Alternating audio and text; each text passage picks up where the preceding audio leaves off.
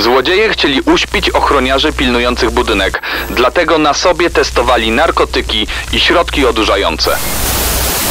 Napastnik wiedział, najważniejsza zasada, budzić grozę w banku i nie dać się rozpoznać. Osobiście przygotował maskę do napadu. Sceny zbrodni w RMFFM. No i pozmieniało się przez ten tydzień. Pozmieniało się i ja zaryzykuję taką tezę, że tydzień temu żyliśmy w zupełnie innym świecie.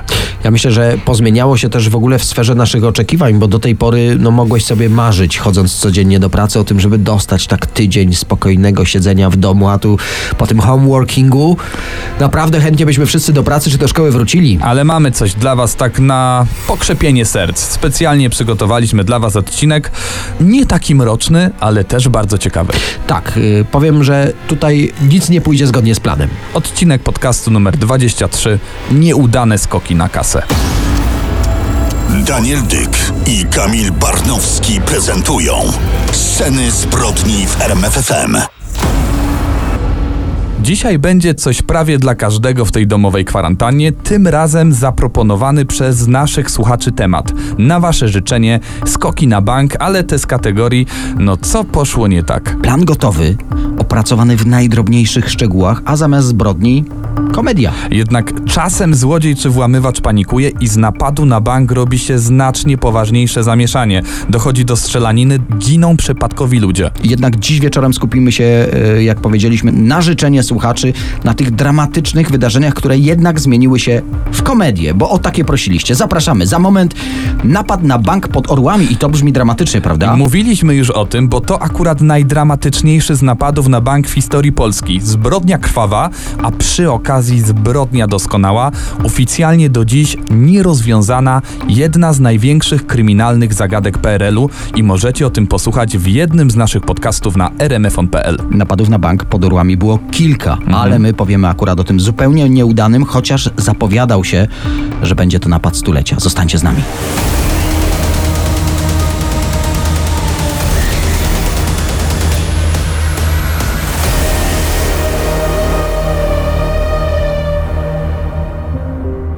Scenach zbrodni napady na bank, y, skoki na kasę, które zakończyły się nie rabusiów. I zaczynamy od jednego z y, najgłośniejszych medialnie przypadków. To miał być napad stulecia. Łupem miało paść, trzymajcie się krzeseł, 5 milionów złotych. No to przejdźmy do szczegółów. Mamy czerwiec 2001 roku, Warszawa, ulica Jasna i majestatyczny dom pod Orłami. Misternie przygotowany napad na powszechny bank kredytowy. I to nie będzie taka historia jak w amerykańskich filmach, że wbiega ktoś do środka, strzela na wiwat i ucieka z torbą pełną pieniędzy przed przyjazdem policji. Tu sprawa jest zaplanowana w najdrobniejszych szczegółach. Panowie planowali ją przez trzy miesiące. Kradziony samochód parkuje przy siedzibie banku. Y, W środku worki na banknoty, w bagażniku ciężki sprzęt potrzebny do dostania się do sejfu, wiertarki, młot pneumatyczny, palnik do cięcia metalu. Dodajmy, że bandyci wpadli na dość oryginalny pomysł przebicia się do skarbca przez sufit. To też jest bardzo ciekawe, bo przewidywali, że trafią na 5 milionów złotych. Jednak uznali, że napad jest za drogi. Musieli kupić specjalną wiertarkę wartą 50 tysięcy złotych. Do tego odpowiednie wiertło, by przebić się przez ten wzmocniony strop skarbca, a samo wiertło kosztowało, uwaga, 80 tysięcy złotych. Uznali więc, że zaryzykują i zdobędą wszystko, co potrzebne w jeszcze jednym, trochę wcześniejszym skoku. Po prostu napadli na właściciela firmy budowlanej i jemu ukradli potrzebny im I tutaj sprzęt. też jest ciekawa sprawa, żeby uśpić ochroniarzy, rabusie testowali na sobie narkotyki i środki odurzające. Najtrudniejsze dla złodziei to zawsze wyłączenie systemu alarmowego. W banku, Mhm. domyślacie się pewnie, jest dokładny monitoring, kamery filmują niemal każdy zakątek banku. Do tego są czujki, między innymi te najpopularniejsze, ruchowe, ale też czujniki wstrząsowe, sygnałowe, świetlne.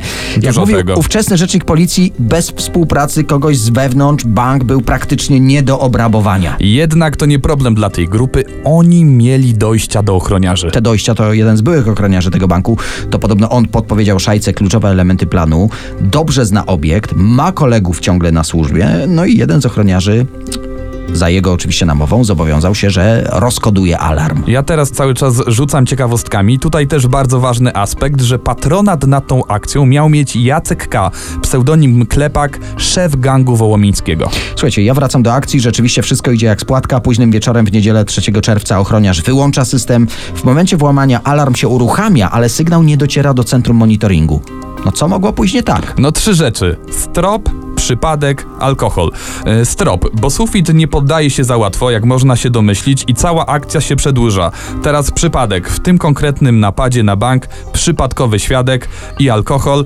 Tak przynajmniej mówili policjanci. No to teraz jak to przedstawiono mediom. Przechodzień, widząc jak to ujął podejrzane osoby na terenie banku, dzwoni na policję. Ja znowu czytałem, że to nie był taki zwykły przechodzień, a jeden z ochroniarzy, który trochę dłużej, no powiedzmy się, zasiedział i miał zobaczyć mężczyzn w kominiarkach i to on wezwał policję. Pamiętamy, że wtedy cała Polska, stolica szczególnie, żyła napadem na filię Kredyt Banku. Dwa miesiące wcześniej zamordowano tam ochroniarza i trzy kasjerki. Także błyskawicznie podjechał patrol, ale jeszcze nic złego się nie dzieje, plan jest realizowany, wszystko jest pod kontrolą. Tak, bo do funkcjonariuszy wychodzi z banku jeden z pracowników i tłumaczy, że no po prostu nie ma sprawy, nic takiego, żaden, żadni podejrzani, normalna sprawa. I wtedy policjanci wyczuli od niego mocną woń alkoholu. Jako nietrzeźwy zostaje zatrzymany, a policjanci wzywają kolejne patrole. I na tym nie koniec. Wyobraźcie sobie, że do policjantów wychodzi drugi ochroniarz i ten też mówi, że nic się nie dzieje, wszystko jest pod naszą kontrolą. On też został zatrzymany. No na taki wariant rabusie chyba nie byli przygotowani. Brygada antyterrorystyczna obstawia wszystkie wejścia do budynku. Teksty w stylu poddajcie się, jesteście otoczeni, odłóżcie broń, wyjdźcie spokojnie na zewnątrz z podniesionymi rękami. I rzeczywiście z banku wyszło jeszcze czterech mężczyzn i to też z podniesionymi rękami, ale nie wydaje mi się, żeby byli spokojni. No nie powiedziałbym. Policjanci wchodzą do środka z palcami na spustach broni. Dokładne przeszukanie pomieszczeń banku. W toalecie odnajdują porzuconą broń przez rabusiów. Broń, dodajmy, z ostrą amunicją. I w jednym z pomieszczeń Mhm. trafiają na kolejnego ochroniarza. Ten nie brał udziału w spisku, więc został związany. I co ciekawe, jak uznali policjanci, też był pod wpływem alkoholu. Czyli wychodzi na to, że koledzy pili z nim, by uśpić jego czujność. I to jest komiczne w tej sytuacji, że alkohol, który uśpił czujność ochroniarza, akurat wzmógł czujność policjantów. I alkohol zapobiegł napadowi stulecia. To są sceny zbrodni w RMFFM. Czas na kuriozalną akcję, tym razem skok na jubilera w Tarnowie. Młody człowiek, lat 27, wyszedł niedawno z więzienia po odsiedzeniu wyroku za napady z kradzieżami. No ale to pytanie, prawda? Co tu teraz w życiu robić? Uznał chyba, że jest specjalistą, że y, na napadach się zna. No chwila, chwila, chwila. Mówisz, że myślał, że jest specjalistą, ale właśnie wyszedł z więzienia, więc to chyba najlepszy dowód, że no, no nie do końca się na tym dobrze zna. Niech drobne niedogodności nie zrujnują nam kariery, prawda? Można się potykać, upadać, trzeba wstawać. On postanowił właśnie zrobić kolejny skok, tym razem już bez fuszerki, miał przecież doświadczenie i wszystko miał zaplanowane. Miało to wyglądać tak. Rozbija szybę wystawową, oczywiście włączy się alarm, ale rabuś wie, że wystarczy chwycić parę fajniejszych rzeczy i wybiec zanim przyjadą policjanci, spokojnie wyjdzie na swoje, tylko trzeba poświęcić parę minut ryzyka. Plan po prostu nie ma słabych punktów. I rzeczywiście początek idzie zgodnie z tym planem, czyli ta rozbita szyba. Nabrał też do kieszeni sporo biżuterii i wtedy. Ja nie wiem, nie wiem, poczuł nagłe znużenie, nie wiem, takie zmęczenie, któremu nie możesz się oprzeć. Pewnie miewacie takie Pamiętaj, chwile. to był październik, więc może po prostu jakieś jesienne przesilenie. Nie wiem. A może adrenalina puściła, wiesz, że tak się zdarza, że puszcza adrenalina, że wszystko się udało, albo ja wiem, czy, czy coś tam Ja jeszcze. bym się skupił na tym właśnie, czy co, bo Rabuś przed akcją wypił sporo alkoholu, miał półtora promila w momencie napadu. Włączony alarm, więc przyjechała policja i ochrona sklepu, widzą szkło, rozbita wystawa, nic, tylko liczyć straty. I wtedy zajrzeli pod biurko, a pod biurkiem złodziej po prostu zasnął sobie na spokojnie. Dodajmy, że skradziona biżuteria spała z nim w jego kieszeni.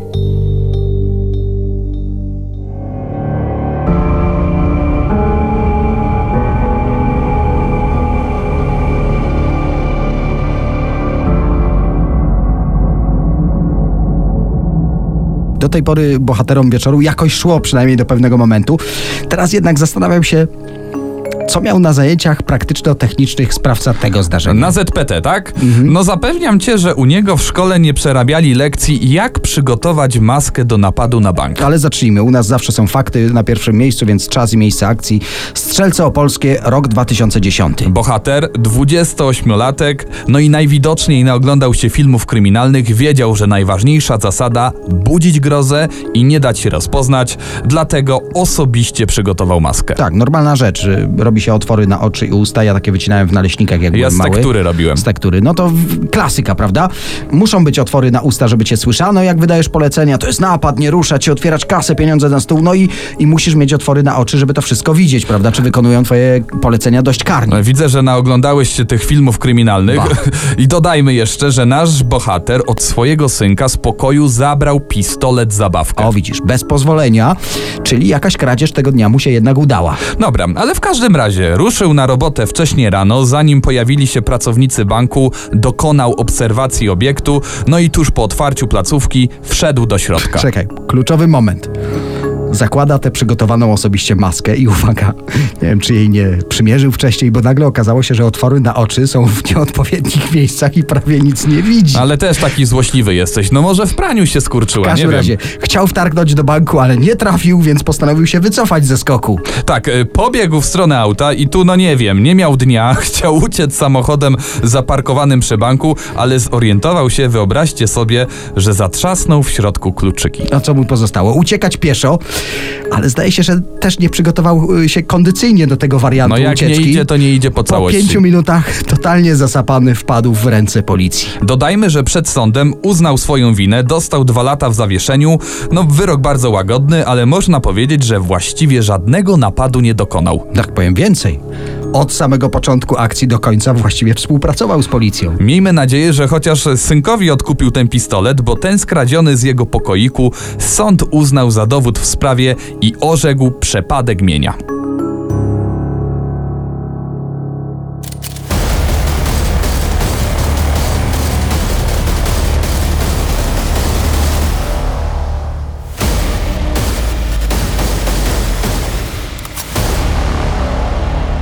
Teraz czas na napady na bankomaty. Ile tu jest niezwykłych Zgadza historii. Wydaje się, że bankomat to są łatwe pieniądze, prawda? Stoją właściwie Mhm. niepilnowane. I szczyt takich napadów mieliśmy w 2015 roku. Średnio co trzeci dzień gdzieś w Polsce bankomat padał łupem bandytów. Tak, ale powiedzmy wyraźnie. Na 124 napady w 2015 tylko 32 próby zakończyły się powodzeniem. W 2016 roku y, te proporcje wyglądają jeszcze gorzej. Było 81 prób, tylko 20 skutecznych. Pamiętam taki jeden napad. W Kielcach bandyci wysadzili bankomat, ale nie udało się, więc wysadzili go drugi raz. Zniszczyli budynek i bankomat, ale nie dostali się do pieniędzy. W Krakowie z kolei pamiętam wybuch, który zniszczył zaparkowany samochód, a bankomat to wszystko wytrzymał. Ale mam jeszcze jedną bardzo ciekawą historię. Warszawa, trzecia w nocy. Policja otrzymuje zgłoszenie, że ktoś próbuje wykopać bankomat obok sklepu. Jak wykopać? Czekaj. No, okazuje się, że rabusie mieli taki chytry plan. Wcześniej ukradli koparkę, przyjechali nią pod sklep i próbowali chwytakiem takim do przenoszenia gruzu złapać bankomat stojący przy wejściu do sklepu i po prostu go wyrwać. Jednak chwytak ugrzązł gdzieś przy bankomacie i przy okazji zniszczył budynek. A pamiętasz sprawę braci z Krakowa z 2011? Z kradzieży aut próbowali przestawić się na bankomaty. Najpierw bankomat stojący przy budynku okręcili linami zapiętymi do dostawczaka, ale nie, nie udało się im wyrwać maszyny, tylko lekko ją przechylili. Uznali, że trzeba mocniejszego auta. Wzięli też dłuższe liny, żeby nabrać rozpędu. Wyrwali, ale gdy próbowali bankomat zapakować na auto, okazało się, że ta mała maszyna waży blisko tonę. No nie udało się też dobrać do kasety. Y, Siekierami tłukli. Się nie poddali. Trzecia próba była z palnikiem gazowym. No też coś nie poszło. No. Ale oni byli dobrze przygotowani. Wyłączali światła na ulicy, rozbijali kamery albo kierowali je w inną stronę. Ja jednak pamiętam też złodziei, którzy wyrywali ze ściany bankomat linami zapiętymi do auta, załadowali go na przyczepę, ale uwaga, ciężar niewielkiego bankomatu jest na tyle duży, że zerwał im przyczepę. Złodzieje się wyspecjalizowali Jeden z nich, pamiętam, wpadł na pomysł, żeby nawiercać obudowę, wpuszczał przez dziurkę gaz do bankomatu, później robił ląd z benzyny, podpalał, uciekał, bankomat wybuchał, no i pozostało pozbierać pieniądze. Ale czekaj, czekaj. Na szczęście teraz producenci nowoczesnych bankomatów dodatkowo wzmacniają ścianki, a ewentualna eksplozja powoduje również wybuch takiego ładunku z farbą, która znaczy wszystkie banknoty, ja podkreślam podobno. Podsumowując, y, bankomaty są wysadzane, wyrywane ze ścian liną podpiętą do haka samochodowego, wybijane z budynków kilofami, łomami, łopatami. Ale zaznaczmy, że ukraść bankomat to jedno, a otworzyć kasetę z pieniędzmi to drugie i coraz częściej złodziejom nie udaje się dostać do pieniędzy. O napadach na bankomaty zresztą w środowisku przestępczym mówi się, że to jest robota taka dla amatorów. Y, Zawodowcy się za to zazwyczaj nie biorą, roboty dużo, pieniądz niepewny, ryzyko też ogromne, bo każdy bankomat jest przecież ustawiany tak, by był wokół kilku kamer monitoringu. No i po napadzie dowody są nierzadko w jakości HD. Ale teraz już tak zupełnie na poważnie. Zdarzają się grupy przestępcze wyspecjalizowane w bankomatach. I na tropie takiej jednej byli dolnośląscy antyterroryści. Złapali rabusiów na gorącym uczynku, Tak, pamiętamy. udaremnili napad, ale bandyci zaczęli strzelać z kałasznikowa. Niestety jeden policjant został zastrzelony, trzech zostało rannych. Zginął też jeden z dwójki przestępców.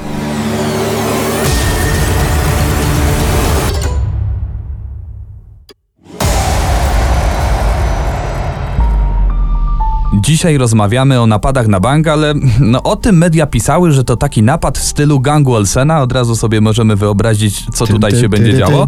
Powoli, na razie szczegóły. Wrocław, 11 września 2018 rok. Do jednego z banków tuż przed godziną 17, tuż przed zamknięciem placówki, wpada 28-letni mężczyzna z przedmiotem przypominającym broń, tak się za, zwykle mówi w takich sytuacjach. Żąda pieniędzy, dostaje je, wybiega z banku i nie wsiada do żadnego czekającego samochodu, żaden kierowca y, na zapalonym silniku, prawda, nie czeka aż on podejdzie. On po prostu odchodzi pieszo.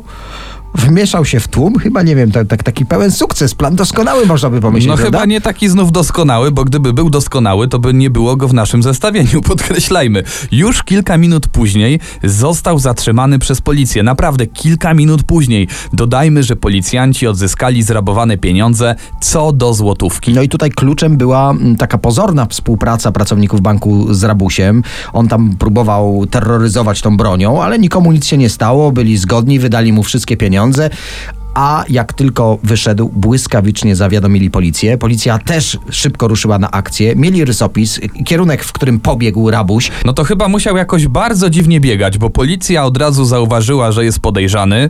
Jak to opisali, zachowywał się nienaturalnie. Widać było po nim, że jest pod wpływem silnych emocji. Jest takie powiedzenie, na złodzieju czapka gore. To był ten przypadek właśnie. Mogło tak być. Policjanci go wołali, żeby się zatrzymał, a ten w długą. Pamiętajmy, że do banku wpadł z czymś przypominającym broń, więc funkcjonariusze oddali dwa strzały ostrzegawcze. No i tu nie wiadomo do końca, czy ucieczka piechotą na nogach to był taki jakiś genialny element strategii, który miał zaskoczyć policję, zmylić tropy, czy może zaskoczyło to samego rabusia. Dodajmy, że za sam rozbój z użyciem niebezpiecznego narzędzia grozi 15 lat więzienia. Ale mam lepszy plan. Znaczy, lepszy, gorszy plan w kontekście naszych dzisiejszych rozmów. Za chwilę w scenach zbrodni obcokrajowiec, który się, no, nie dogadał w banku. Każdemu się czasem zdarza. To są sceny zbrodni w RMFFM. Śledź z nami kulisy największych przestępstw. Czas na kolejny nieudany z napadów na bank. Świeża sprawa, możecie ją pamiętać z internetowych portali. Wszystko, co do szczegółów, zarejestrowały kamery monitoringu. Policja opublikowała nawet zdjęcia. Ktokolwiek widział, ktokolwiek wie, poszukiwali go. 23 października 2018, Bielsko-Biała. Biały dzień, koło 12.30. Niewielka placówka w centrum miasta. Napad przebiega zgodnie ze schematem znanym choćby z filmów, y, czyli mężczyzna wchodzi do środka i żąda pieniędzy, Ale prawda? tutaj schemat się kończy, bo zwykle bandyci mają ze sobą broń, pistolet albo nóż, albo chociaż zabawkową atrapę. O, Czy o takim też- przypadku mówiliśmy przed Czy chwilą. też pamiętamy kiedyś rabuś napadł na bank z, z pistoletem z czekolady i gdy policja go osaczyła, zjadł broń i nie ma śladu, że czymś tam groził kasjerom. A ten rabuś z Bielska Białej nie miał przy sobie żadnej broni czy też atrapy. Mało tego, nie był w żaden sposób zamaskowany. Wyobraźcie sobie, do banku, a w każdym jest monitoring, wpadasz bez maski czy choćby czapeczki z daszkiem kryjącej twarz. I teraz kluczowy moment w tym y, napadzie. Odważę się tak o nim mówić. Gość nie mówi po polsku, ale wyraźnie daje znać kasjerce o co mu chodzi, a kasjerka zaskakująco spokojnie jak na takie okoliczności mówi, że Pieniędzy nie ma w kasie. No nie ma. Pan się odwrócił i uciekł. Niczego nie ukradł. Według policjantów niedoszły złodziej to obywatel Francji i to też ciekawy wątek. Do Bielska Białej przyjechał dzień wcześniej pociągiem. W przedziale poznał dwie Polki, którym opowiedział, że został okradziony. Panie z dobrego serca postanowiły mu pomóc i zapłaciły za jego nocleg w hostelu. No i może ten napad miał być takim sposobem na zdobycie pieniędzy na bilet do domu, a okazał się biletem za kratki.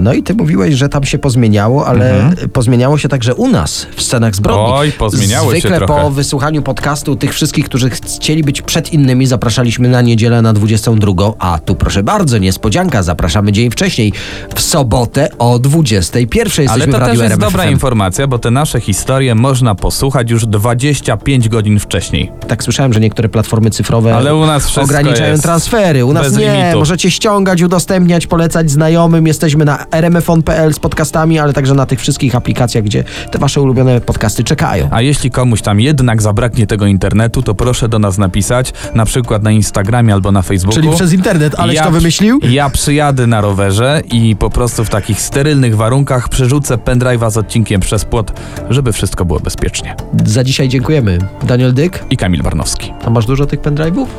No mam sześć, ale może siódmy znajdę. Daniel Dyk i Kamil Barnowski prezentują Sceny zbrodni w RMFFM.